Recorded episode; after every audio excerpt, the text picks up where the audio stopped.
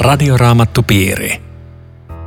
Tervetuloa jälleen Radioraamattupiiriin. Radioraamattupiirissä keskustellaan apostolien teoista pastori Erkki Jokisen ja Akasia-säätiön työntekijän teologian maisteri Riitta Lemmetysen kanssa. Minä olen Aino Viitanen. Tekniikasta vastaa tuttuun tapaan Aku Lundström. Tänään on vuorossa apostolien tekojen luku 5 ja täytyy kyllä todeta, että tämä on ihan kauhukertomus. Mitäs tässä Horror. Riitta ja Erkki, niin mitä tässä dramaattisessa kertomuksessa oikein tapahtuu? Siis mehän edellinen luku lopetettiin siihen kuvaan, että mikä ihana seurakunta. Yksi sydän ja yksi sielu. Ja nyt me ollaan tultu tämmöiseen lukuun, jossa, jossa kuva murenee Seurakunnan haavat tulee nyt sanon näkyviin. muuta. Ja, ja tota, tässä on semmoinen pariskunta, joka tietenkin on katsellut, mitä se Barnabas teki. Nähnyt, miten arvostus nousee. Mm, miten arvostus nousee, niin, kyllä. Nähneet kotona, että hetkinen, että me voitaisiin ehkä tehdä jotain samaa, mutta jemmataan vähän itsellemme. Ja sitten tämä menee näin niin kuin menee. Ja se pitää kyllä tietää, että se ei ole mitään myyntipakkoa. Seurakunnassa ei ole lähetyspakkoa, Ei. ei omaisuuden luopuminen. Mutta Jeesus sanoi, että valheesta pitää luopua täysin ja kokonaan. Kyllä. Ja se unohtuu. Ja, ja minusta tässä, mit, mitä petosta tapahtuu tässä, niin nimenomaan Ananias ja Safira pettää itseänsä. Mm. Eikä Pietari heitä tuomitse, vaan heidät tuomitsee heidän oma itsepetoksensa, koska itsepetos on ihmiselle kaikkein haavoittavinta, koska se kos- koskettaa koko hänen identiteettiänsä. Ja se, mitä Ananiakselle ja Safiralle tässä tapahtuu, on oikeastaan niin kuin epärehellisyyden ja, ja itsepetoksen hedelmä. Eli siitä on kyse. Ajatteletko näin, että Ananiaksen ajatukset ja sanat ja Safiran ei pitänyt yhtä tekojen kanssa? Niin, ei pitänyt yhtä sitä ja, ja he ei pettänyt ennen muuta apostoleja, vaan he petti itseänsä. Mm. Kun Pietari sanoi, että kaikkihan oli sinun, eihän sulla ollut mitään pakkoa. Olisi he voinut tulla seurakunnan yhteyteen ja antaa vaikka kymmenykset tai antaa kolehtiin jotakin, täällä on antamatta mitään. Eikä heiltä vaadittu sitä myymistä. Ei. Ja tuossa jakeessa neljä sanotaan, et sinä ole valehdellut ihmisille, vaan Jumalalle. Joo, joo. Ja, ja Eli nimenomaan- samalla kun toimii itseään vastaan, niin toimii Jumalaa vastaan. Vai miten ajattelit Erkki sitä sun? Joo, ja, ja minusta tämän edessä meidän on kyllä syytä kysyä kaiken kaikkiaan meidän tekojen motiivia. Että jos me halutaan antaa joku suuri lahjoitus, niin onko se motiivina juuri se, mitä Riitta sanoit, että mm. todennäköisesti he näki, että tuota Barnabastahan jotenkin arvostetaan kovasti sen takia, että se myi näin ison omaisuuden. Mekin halutaan ikään kuin päästä paistattelemaan tähän. Mutta toisaalta onko meillä koskaan niin kuin puhdasta, täysin sataprosenttisesti puhdasta motiivia?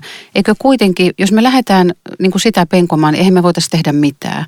Et eikö kuitenkin oleellista ole se, että, että me ollaan niin kuin rehellisiä siinä, missä me toimitaan? Mun takia me vastata sulle, mutta mä haluaisin vielä tätä Erkkiä kommentoida, että mitä sä nyt sanot, niin tota, mä ajattelen, että pienessä tämä sama Anan ja Safira kuvio voi tapahtua sanotaan jossain rukouspiirissä, jossa Kyllä. joku yrittää hirveän ihania sanoja ja lauseita rukoilla niin kuin esitelläkseen itseään, eikä ollenkaan kysymys siitä, että mä puhun Jumalalle nyt omaa hätää tai lähimmäisen. Se on ihan sama ulkokultaisuutta. Mutta sit, Joo, mäkin ajattelen, että tämä on jotenkin aika paljastava tämä luku, jos me ei lueta pelkästään tätä tämmöisenä kauhukertomuksena, kuinka kaksi ihmistä kuoli, vaan niin kuin luetaan tätä, että mitä tässä tapahtuu, mikä tämän tapahtuman psykologia on, mitä näille ihmisille tapahtuu, kun he lähtee rakentamaan epärehellistä, niin kuin tämmöistä ulkokohtaista ja, Joo. ulkokultaista imagoa sille kristillisyydelle. Ja, ja he tulee pettäneeksi siinä nimenomaan itsensä ja, ja valehdelleeksi Jumalalle. Mutta mut mitä sä tuossa Aino penäät, Joo. niin tota, tässä ei todellakaan kyse siitä epärehellisyydestä, mihin itse kukin meistä syyllistyy vaikka kuinka monta kertaa. Siitähän ei voi ke- pestä käsiänsä. Mutta tässä on taustalla jonkinlainen semmoinen synnin historia ja että ihminen on niin kuin lakannut kuuntelemasta Jumalan ääntä ja sitä totuutta poikotoinut pitkin matkaa. Ja sitten joskus on semmoinen tilanne, että se, se paha saa sen sydämen haltuunsa ihmisen omalla luvalla.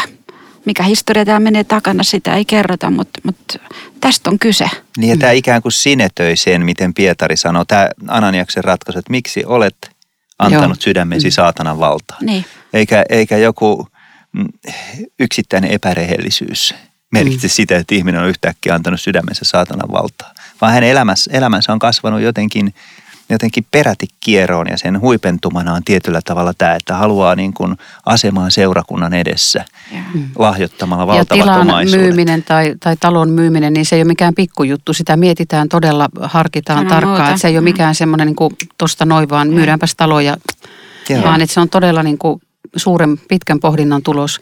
Eli tässä vo- voitaisiin niin kuin ajatella, että, että tekopyhyyden seuraus Mm. on, on tämä kuolema. Eikö se aika hirveätä, Joo. jos meidän seurakunnissa tänäkin päivänä tapahtuisi näin? Joo, siis tässä Jumala lausuu tuomionsa vähän niin kuin ennenaikaisesti ja se on järkyttävää, koska tämän päivän ihminen ajattelee, että tota, ah, Jumalasta voi puhua ja ajatella ihan niin kuin haluaa, tehdä, elää ihan niin kuin haluaa. Lopulta se pelastaa kaikki ihmiset. Ja, ja tota, tämä Jumalakuva, mikä tästä tulee, kertoo sen, että Jumalan pyhyydellä ei todellakaan voi leikkiä. Että ei Jumala kato pahaa sormien välistä, mutta tänä aikana ei tapahdu tämmöistä vielä. Mm. Siis rajan joten- toisella puolella. Aivan, mutta jotenkin on minusta myös tietyllä tavalla, voiko sanoa lohdullista tai, tai kuitenkin, kuitenkin jotenkin inhimillistä se, että, että heti apostolien tekojen alkupuolella paljastetaan myös tämä seurakunnan mm. raadollisuus. Ja sehän tulee kohta kuudennessa luvussa ja jatkossakin moneen kertaan esiin, että, että Luukkaalla tätä kirjoittaessa ei ollut tarkoituksena esittää jotakin tällaista taivaallisen ihanaa yhteisöä, jossa kaikki menee myötä, myötäsukaa, vaan, vaan kerrotaan myös tämmöisistä äärimmäisen kipeistä, pelottavista ja, ja, ja, ja traagisista,kin tapauksista, jossa paljastuu seurakunnan niin kuin haavoittuvuus ja, ja, ja myös se inhimillisyys, joka on kaikkialla, missä ihmiset on läsnä. Että Lutherin kerrotaan sanonen, että pyhien yhteisö lakkaa olemasta pyhä ainakin siinä kohtaa, kun mä astun sinne sisään. Että Joo. se on ehkä jotenkin myös aika rehellistä, että siellä missä me ollaan paikalla, niin on aina jotakin petosta ja jotakin pientä kaupankäyntiä sinne ja tänne. No mitä arvelette, että voisiko olla, että, että tämmöiset voimakkaat tapahtumat, niin, niin Jumala halusi ne jotenkin antaa erityisesti tähän, tähän ensimmäiseen seurakunnan kasvuun liittyen ja, ja jotenkin sitten myös tämä pyhyyden mm. kokemus, että, että se tuomio alkoikin siitä Jumalan huoneesta ja, ja itse asiassa tämä pahuuden tuomitseminen johtaa aikamoisiin herätyksiin. Mm. Siitä tulikin hyvä, hyvä tulos, eli se herätys jatkuu puhdistetussa seurakunnassa. Niin oliko tämä jotenkin tämmöinen ensimmäisen seurakunnan Oli. oli. Se oli nimenomaan sitä, että... Monet asiat ehkä mittakaavaltaan Joo. on vähän, vähän suurempia tässä alkuvaiheessa. Että Tässä on niin voimakas semmoinen niin kuin synnyn kuohu. Mutta kyllä tässä paljon opittavaa tästäkin jakeesta on siihen, mitä merkitsee jotenkin niin semmoinen rehellisyys itselle Jumalan edessä. Ja kyllähän, tota, jos Ananias ja Safira olisi nyt tämän, voinut tämän oman juonensa pitää, pitää salassa, niin jossain vaiheessa olisi tullut joka tapauksessa julkisesti. Joku muu pariskunta olisi ajatellut, että hei, tehdään tuo sama, että vähän rahaa sinne ja iso arvostus meille. Ja, ja si, totta. niin, kuin, niin kuin sanoit, tässä, tällä oli puhdistava vaikutus äh, seurakunnassa ja, ja Jumala teki, lausu tällaisen tuomionsa aika nopeasti. Kaikenlainen vilpillisyys hengellisessä elämässä on siksi niin jotenkin haavoittava, että se koskettaa ihmisen koko mm. olemusta ja persoonaa. No voisiko tästä vetää semmoisen johtopäätöksen, että kun siellä tehtiin tämä synnin tuomitseminen ja siitä seurasi herätykset, niin olisiko meillä enemmän Suomen Sionissa seurakunnissa herätystä, jos meillekin tuomittaisiin julkiset synnit, jotka, jotka seurakunnan johtajat tietää aivan selkeästi, että jos, jos sille pantaisiin niin kuin piste, niin olisiko siitä seurauksena herätys? Huhhuh, ei oikein houkuttele. Mutta hyvä kysymys. Niin on. Hyvä kysymys, että olisiko tietty semmoinen avoin rehellisyys seurakunnan niin kuin siinä yhteisössä, vai olisiko sillä myös vaikutus siihen, että se, se, se toisi jotenkin elävämmäksi sitä mm. seurakunnan yhteyttä, jos se perustuisi niin paljon sellaiselle salailemiselle ja kyräilemiselle, en tiedä. Tota, Aika rohkea kysymys. Niin, niin on, ja, ja mä mietin tässä sitä, että, että Jumalan tuomiot tämmöiset, niin ne on hirveän harvinaisia meidän ajassa. Ja se, me oikeastaan voitaisiin toivoa, että niitä olisi vähän enemmän, niin meillä olisi helpompaa. Nyt, nyt joka ei halua olla tässä pahuudessa mukana, niin joutuu pilkattavaksi. Ja tätä tapahtuu ja tä- tätä, tämä enenee ja se tekee kristityn vastuun suuremmaksi. Että ei tämä kauhean helppoa ole, että tämmöistä tapahtuu vähän ja, ja seurakuntakuri, mitä se on tänä päivänä, sitähän sä myös kysyt aina. Mm, niinpä. Niin, tota, Niin toisella nimellä ei, kyse on Ei seurakuntakurista. todellakaan juurikaan ole semmoista Ei kyllä siitä varmaan valmiutta. joutuisi ensinnä tuomittavaksi, jos, Niin. jos, jos ryhtyisi jotenkin määrätietoisesti sanomaan syntiä synniksi. Mutta toisaalta varmaan kuitenkin semmoinen aito kristuskeskeisyys kenen tahansa papin seurakuntatyössä, niin kyllähän se vaikuttaa. Ja... Jotenkin mä uskon kanssa, että toi on se lähtökulma, että kun Jeesus saa olla Jeesus, niin, niin, niin hän myös tuo sen puhtauden seurakunnan keskelle, joka Joo. on täynnä mm. monenlaista Mutta tämä kyräilyä. kauhu täällä, kauhu valtasi koko seurakunnan, niin se kertoo siitä Jumalakuvasta, mikä, mikä meiltä on kadonnut, että Jumala on pyhä. Ja sillä oli myös se vaikutus, että, että Herraan uskovien määrä kasvoi yhä, mm. niin miesten kuin naistenkin jakeessa 14. Muuten toi Pietarihan ei lausu minkäänlaista tuomion sanaa Ananiaksesta. Ei se just ei, ei kerta kaikkia sanaakaan. Ei. Ja sitten sekin pitää ehkä huomata, että seurakunta teki viimeisen rakkauden palveluksen pariskunnalle hautamalla heidät. Kyllä. Että yhä vielä se yhteenkuuluvuus näkyy siinä. Ja senkin voisi vielä todeta, että Safiralle annettiin tilaisuus perääntyä. Joo. Oliko se tämä summa? Ja annettiin hetken, todella mahdollisuus Hetken kävi ajatuksessa, että Joo. hetkinen, mitäs mä tuohon sanon? Eikä hän vielä tiennyt siinä vai Ananiaksen miehensä kohtaloa. Mm, ei. Ja kummaltakin vaan Pietari kysyi, niin kuin sanoitkin, ei hän millään lailla mutta hän kysyi vaan, että miksi. Hän antaa ikään kuin mahdollisuuden vastata, että niin kyllähän me mm. tässä petettiinkin, että, että me halutaan nyt kertoa totuus. Heillä oli molemmilla mahdollisuus myöskin tuoda se totuus näkyville. No uskovat piti yhtä ja kokoontui tässä Salomon pylväikössä ja, ja myös Jerusalemin ympärillä olevista kaupungeista tuli ihmisiä sinne suuriin joukoin ja, ja kaikki sairaat ja saastaisten hengen vaivaamat tuli terveiksi, parannetuiksi.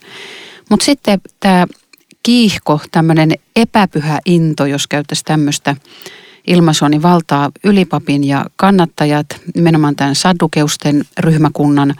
Ja taaspa nämä apostolit on nyt kiinni otettuna ja nyt on taas pantuna vankilaan, mutta siellä tapahtuu jotain merkillistä sitten siellä vankilassa. Joo, siis jos nyt vähänkin kuvittelee, että lukot kiinni, takalukossa, kaverit asemissa, vangit kadoksessa – kyllä siellä varmaan joku vanginvartija miettii vuorotteluvapaa hakemista, että täällä käy portit niin kuin metron ovet, että kuka täällä jaksaa olla töissä, että nämä on taas nämä kaverit täällä ja taas ne lähtee ulos, ja että eihän tästä hommasta tule mitään, että eihän täällä saa mitään työrauhaakaan, mutta kyllä tämä on ihmeellistä, miten no, miten Jumala toimii. sieltä? Herran enkeli avasi vankilan ovet. Siis tämä on, tämä on aivan käsittämätöntä. Ja, ja varsinkin saddukeuksille, jotka ei edes nimen, uskonut enkeleihin. Nimenomaan. Niin. Ja sitten vielä sekin, että, että katsoo tätä jatkoa, Pietaria ja tätä spektaakkelia käyttää tipan vertaa hyväksi. Ei, hän ei yhtään niin kuin hehkuta ei. silleen, että ajatelkaa mitä meille tapahtuu. Tämä taas vaan Jeesuksen jää nimi. sivuasiaksi jää taas. sivuasiaksi. Me vaan käveltiin ulos sieltä. Että. Tämä on siis uskomatonta. Joo. Mutta tällä enkelillä oli, oli kumminkin taivallinen suurempi viesti mukana. Mitä tämä enkeli sanoi? Joo, lähtekää täältä, menkää temppeliin, julistakaa kansalle kaikki tämän uuden elämän Uuden sanat. elämän sanat. Mitä on uuden elämän sanat? Näistä sanoista Joo. riippuu ihmisen elämä ja kuolema. Kyllä ja, sanat ja, Jeesuksesta, ja. hänen ylösnousemuksesta ja pelastavasta työstä. Oh. Et Pietarihan totesi tämän saman asian Jeesukselle. Mm. Kenen luokse me menisimme, sinulla on iankaikkisen elämän sanat. Sen uuden elämän sanat. Eikä ne mitään ottanut opiksensa sieltä vankilasta. Ne ei kävele suinkaan mihinkään piilopaikkaan, vaan välittömästi temppeliin ja alkoi taas opettaa uuden elämän sanoja. Että voitaisiin olettaa, että ne on kohta taas vankilassa. Tässä on merkillistä se, että, että apostolit ei valittanut vihollisten menettelystä, ne ei kerskunut omasta rohkeudesta ei. tai kiinnittänyt huomiota omaan työhön, miten he on rohkeita, vaan ne jatko sitä julistamista, että, että pääasia oli pääasia. Kyllä. Tämä on Radioraamattu Piiri. Ohjelman tarjoaa Suomen raamattuopisto. www.radioraamattupiiri.fi Jatkamme keskustelua apostolien tekojen luvusta viisi. Keskustelemassa ovat Riitta Lemmetyinen ja Erkki Jokinen. Minä olen Aino Viitanen. Nyt tässä on aika hämmentävä tilanne. Apostolit on vangittu ja, ja sitten niitä lähdetään hakemaan sieltä vankilasta ja siellä on vartijat pönöttää paikallaan ja, ja, ja tuota kaikki on ihan niin kuin kunnossa, mutta sitten sieltä ei löydykään ketään. On tämä hankalaa väliä. Tämä kristityt ne menee ja tulee. Sanon muuten, siis tämähän on enemmän kuin nolot tilanne näille, Joo. jotka luuli, että he on koko ajan niskan päällä ja, rat, he ratkaisee tämän ongelman nimeltä Jeesus ja aina käy huonosti. Ja tässä sanotaan ihan suoraan, että ylipapit olivat ymmällä, eivätkä voineet käsittää, mitä oikein oli Eipä tapahtunut. ihme. Ja, ja mietin tätä näin, että, että jos ihminen ei ota elämässään vakavasti Jumalan todellisuutta, niin monet maailman Mm. historian tapahtumat jää käsittämättömiksi ja monet oman elämän asiat jää käsittämättömiksi. Ja sitten tuli tämä nämä oppimattomat miehet, siis ne, jotka ei tiennyt niin kuin meidän mielestä yhtään mitään. Ja, Ja he seisoo taas ja opettaa ja he kokee tämmöistä. niin silloin joku tuli sanoa, siellä ne miehet, jotka panitte vankilaan, ne opettaa siellä temppelissä taas kansaa. Että mahtaa siellä olla kyllä pyöritellyt päätänsä ja ehkä joku vähän repässyt viitan lievettäkin, että ei voi olla totta. Että mehän juuri sanottiin niille, että pitää suunsa kiinni ja lakkaa pitämästä ääntä itsestään ja taas ne on mm. siellä. Nauttii kaikista elämän Suomesta vapautta. Kyllä, kyllä. Vapauksesta. vankilan ovet pistetty niiden takaa kiinni ja siellä ne nyt taas opettaa. On mm. tämä ollut, on tää ollut heille kyllä Joo.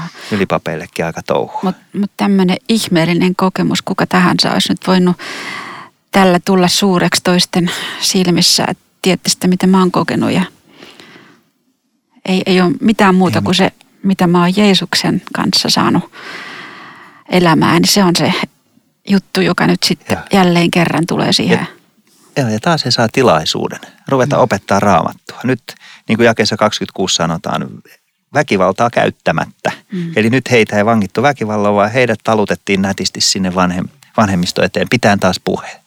Ja taas he sai kertoa Jeesuksesta. Joo. Eli järjestettiin tilaisuus pitää uusi esitelmä, kun se edellinen ei mennyt oikein perille. Niin taas se saa lähteä Jeesuksesta. Mutta sen huomaa, että näiden ylipappien niin tämmöinen asenne ja sanat, ne, ne tota terävöityy. Joo. Tässä on niin kuin, Ne on tosi, tosi vihaisia Eikö siitä. Niillä on kolme syytöstä. Mm. Et ensinnäkään ne ei ollut hiljaa, vaikka niiden piti pitää suut mm. supussa. Sitten ne puhui Jeesuksen ylösnousemuksesta ja sitten vielä niillä oli otsaa syyttää Jeesuksen surmaamisesta tätä neuvostoa. mm, Eli siinä on niin kuin kolme tämmöistä ärsyttävää asiaa. Ja varsinkin tämä viimeinen on ilmeisesti kolahtanut aika lailla heidän omille tunnoilleen, koska he oli juuri huutanut joku aika aikaisemmin, että tulkoon hänen verensä, siis Jeesuksen veri meidän ja meidän lasten päälle, että kyllä se veri heidän käsissään on ollut. Ja tämä syytös on osunut heitä hyvin kipeeseen kohtaan. niin nehän oli ihan konkreettisesti mukana ripustamasta Jeesusta ristinpuulle. Et siinä mielessä niin kuin kaikki, kaikki tapahtumat muutamien viikkojen takaa nousee tuohon esille. Ja sitten sit Pietari on rohkea, kun hän sanoo näin, että Jumala on korottanut hänet oikealle puolelleen ruhtinaaksi ja pelastajaksi, johdattaakseen Israelin kääntymykseen, antaakseen sille synnit anteeksi. Hmm. Tämä on semmoinen paha sana kenen tahansa korvissa niin silloin kuin nytkin, että kääntymykseen. Pitäisikö hurskaan papin apua, Joo. hurskaan kansan, joka noudattaa lakia, tehdä parannus. Tämä on pyhän häväistystä. ja saada syntinsä Sanon anteeksi. muuta. Eikä, mm. eikä niin se näköala puuttuu kokonaan ajan ihmiseltä niin ikään, että kääntyminen on taivaallinen lahja ihmiselle. Suurin ilo. Mm. Näissä ruhtinas- ja pelastaja nimissäkin on, on varmasti symboliikkaa. Haluaisitko sä Riitta sanoa tuosta ruhtinaasta jotain? Joo, siis se on kreikaksi soter ja, ja Rooman keisari käytti tämmöistä arvon nimeä myöskin kuolemasta pelastaja. Ja nyt nämä kristityt otti, otti Jeesukselle tämän saman soter ja hän on todella se, joka pelastaa. Ja on jotain ihan eri maata kuin, kuin Rooman keisari, että Hmm. tässä annetaan Jeesukselle ensimmäistä kertaa tämmöinen nimi kuin ruhtinas. Ja, ja tässä jotenkin tulee tässä jakeessa 32 vastaan se, mitä Jeesus oli sanonut hiukan ennen taivaaseen ottamista. että Te olette minun todistajani Jerusalemissa ja maailman ääriin asti. Ja nyt ikään kuin siihen kaikuna Pietari rohkeasti sanoo tälle kokoontuneelle porukalle, että me olemme kaiken tämän todistajat. Samoin pyhä henki, jonka Jumala on antanut niille, jotka häntä tottelevat. Pyhä henki ei ole mikään koriste kristitylle, vaan pyhä henki on nimenomaan sen rohkeuden antaja, joka antaa rohkeuden todistaa Jeesuksesta ja seurata sitä sanaa, Mm. josta itse todistaa, koska jos ei itse elä sen sanan mukaan, josta puhuu, niin ei kukaan sitä sanaa myöskään usko. No, tässä on tuo tottelevat sana, eli, eli se edellyttää siis kuuliaisuutta myöskin. Kyllä, koska juuri niin kuin sanoin, niin ei, ei puhe ole ollenkaan uskottava, jos ei elämä ole resonanssissa sen puheen kanssa. Ja silloin se sanoma menee hukkaan ja tulee pilkatuksi. Aikaisemmissa ohjelmissa me haikailtiin itsellemme tämmöisiä mahtavia kokemuksia, mitä pyhä henki antoi, mutta tämä on tärkeä, minkä se aina otettaisiin esiin, että, että sitä ei voi olla ilman, että on tottelevainen tälle hengelle. Kuulijaille. Mm. Sanalle, mm. johon pyhä henki aina sitoo oman toimintansa.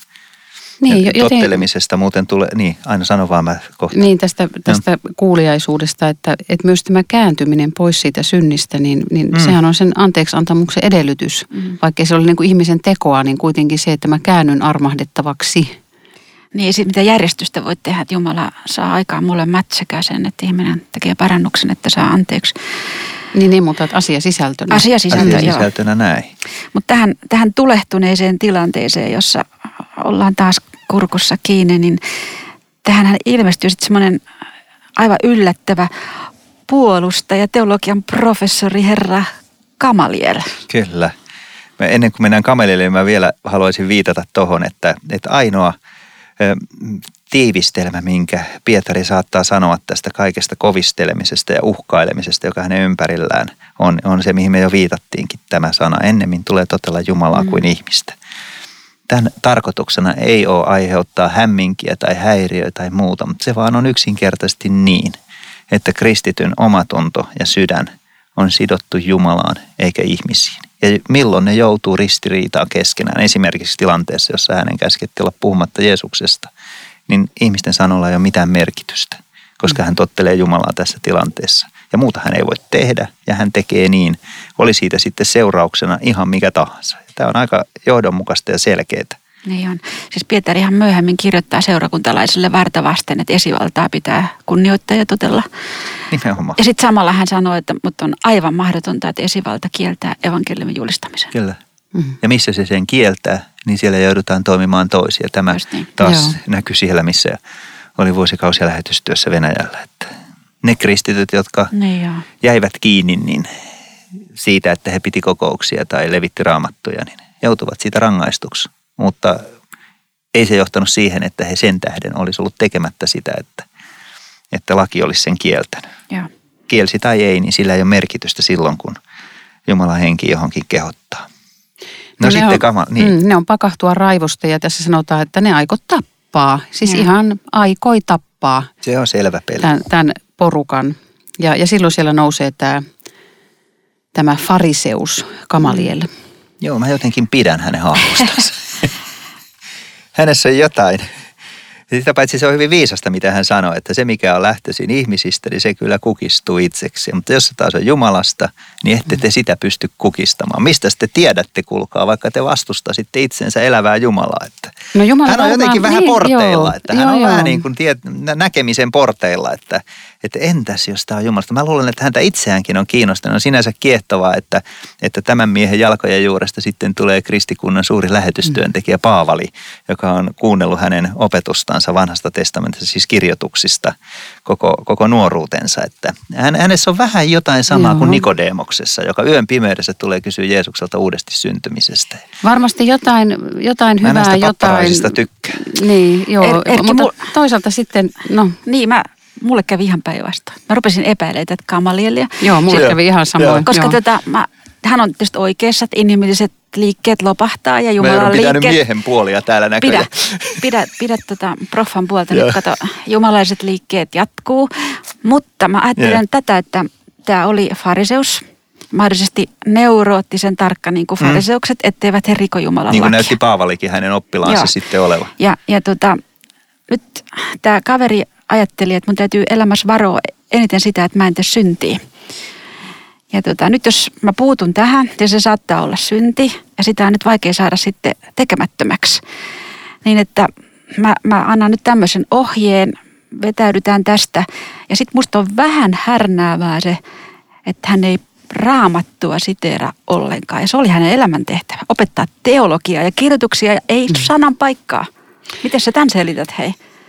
Niin, ja sitten sit vielä mä lisään vähän vettä, vettä myllyyn, että, että toisaalta on kristillisiä seurakuntia, jotka ovat kuolleet ja toisaalta sitten kristinuskon vastaisia liikkeitä elää. Että periaatteeksi tästä Kamalielin lausunnosta ei ole. Et siinähän oli oikeassa, että ihmisten tekemät uskonnot ja liikkeet niin kuin lopulta sitten loppuviimeksi eränä päivänä raukeaa tyhjiin, mutta ei, ei sitä periaatetta voi tehdä. Ja sitten toisaalta ei hänkään uskonut näistä ihan kiistattomista tunnusteoista huolimatta. Hänen olisi pitänyt tuntea kirjoitukset. Hän antoi luvan 39 ruoskan iskuun, että apostolit tuomitaan tuossa tilanteessa. Ai no että... nyt pitää antaa Millä, millä ilveellä mä nyt Kamalielin enää pelastan tästä? Puolustan nyt häntä. Mutta jos, jos siinä todella on käynyt niin kuin vähän näyttää tässä tekstissä käyvän, että joku Pietarin ja Johanneksen toiminnassa on häntä eh, mietityttänyt, ehkä puhutellutkin, niin on myöskin mahdollista, että hän tiesi sen, että enää nyt, kun he on uhmanneet sitä suuren neuvoston antamaa puhekieltoa, nyt heitä ei enää pysty järjestämään vapaaksi noin vaan. Mm. Vaan tämä, tämä hänen taktikointinsa, se, että hän ei yrittänytkään pelastaa heitä ruoskinnalta, antoi ikään kuin muulle neuvostolle mahdollisuuden puhdistaa kätensä siitä, että he nyt päästään nämä miehet vapaaksi. Tämä ikään kuin on, on semmoinen korvaava rangaistus siitä, että heitä ei nyt sitten surmata, vaikka juuri heitä uhattiin, että he kuolee, jos he vielä puhuu. Että on, on, on mahdollista, että kamaleilla on juuri tämän tyyppinen, kun, kun, kun näitä muitakin korkeimman neuvoston ja, ja johtavia fariseosta ja kirjanoppineiden joukossa oli, jotka Jeesuksenkin ympärillä häntä kuunteli kaukaa, jotka teki, joihin Jeesuksen puheet teki vaikutuksen, mutta jotka ei koko elämäänsä voinut ikään kuin kääntää uuteen asentoon. Että jos ajatellaan Gamalieliakin, niin hänen koko ikänsä hän oli kasvanut tässä, saavuttanut elämänsä huippupaikan, mm. päässyt suuren neuvostoon ja saavuttanut sillä kunnioitetun miehen aseman. Nyt hän tapaa kaksi oppimatonta kalasta, jotka mm. puhuu sillä tavoin Jumalasta, että hänen sisällänsä käy jonkinlainen mahdollisesti, tämä on nyt jo ihan niin kuin Mm. oikeastaan spekulointia, mutta voi käydä semmoinen myllerys, että hän ei oikein enää tiedä, että, Mm. Että mennäkö oikealle vai mennäkö vasemmalle. Mm. Mutta Aino viittasi tuohon ruoskimiseen ja se oli kyllä aika karmeita se itse tapahtuma 39 kertaa isketään ja, ja, ja valtavat semmoiset lyijymöhkäleet niissä, että kyllä se on siis, kyllä se on hirveä kokemus kaiken jälkeen. Ja, ja sitten sanotaan meille, että apostolit lähti iloisina siitä, mm. että olivat saaneet kunnian kärsiä häväistystä Jeesuksen Kyllä. nimen tähden. Ja mitä ne sitten tekee? Sitten entiseen tapaan ne joka päivä opettaa temppelissä ja kodeissa ja julistaa, että Jeesus on Tämä on Messias. ihan huikeeta. Mm. Mutta vielä sen verran tuosta Gamalielista, että ajatelkaapa, että kyllä hän otti tietyllä tavalla myöskin, mä vieläkin puolustan häntä, hän otti tietyllä tavalla riskin siinä, että hän suuressa neuvostossa viitaten Pietaria ja Johanneksen sanoi, että entä jos te taistelettekin itseään Jumalaa vastaan. Eli hän antaa ikään kuin suurelle neuvostolle ymmärtää, että onhan mahdollista, mm. että näissä miehissä vaikuttaa joku Jumalan henki tai Jumalan mm. toiminta tai muuta. Että kyllä hän pikkasen niin kuin mm. saattaa itseänsä jopa vähän, vähän hankala välikäteen, mutta Joo. no, jätetään Kamalielle. Niin. Tämä on, tämä on aivan äh, ravisuttavaa, että vieläkään, vieläkään opetuslapset ei perännyt askeltakaan, vaan he jatkaa tätä samaa Jeesuksen niin kuin kirkastamista ja sen sanoman eteenpäin viemistä. Se mitä aina tuosta just äsken sanoit, että tämä ilo tämän käsittelyn jälkeen siis me sanottaisiin, että nyt, nyt sun pitää kuule pyrkiä Kelan kuntoutukseen ja toipumislomaa ja ties mitä kaikkea. Mutta mikä on tämä Jeesus-ilo? Se on Mm. käsittämätön. Ja sitä se puhuttelee. Pyhän hengen antama ilo. Kyllä. Radioraamattu piiri. Tässä oli kaikki tänään. Kiitos mukana olosta. Rukoiletko Riitta lyhyesti? Elävä Herra Jeesus Kristus, me kiitämme siitä, että me tunnemme sinun nimesi ja sinun voimasi. Rukoilemme, että eläisimme tässä ajassa kanssa ihmistemme keskellä sellaisina todistajina, että hekin vois löytää tämän saman elämän lähteellä. Saada elämäänsä nämä uuden elämän sanat. Ja kiitos, että meillä on näissä sanoissa turva niin elämässä kuin kuolemassa. Amen. Radioraamattupiiri. www.radioraamattupiiri.fi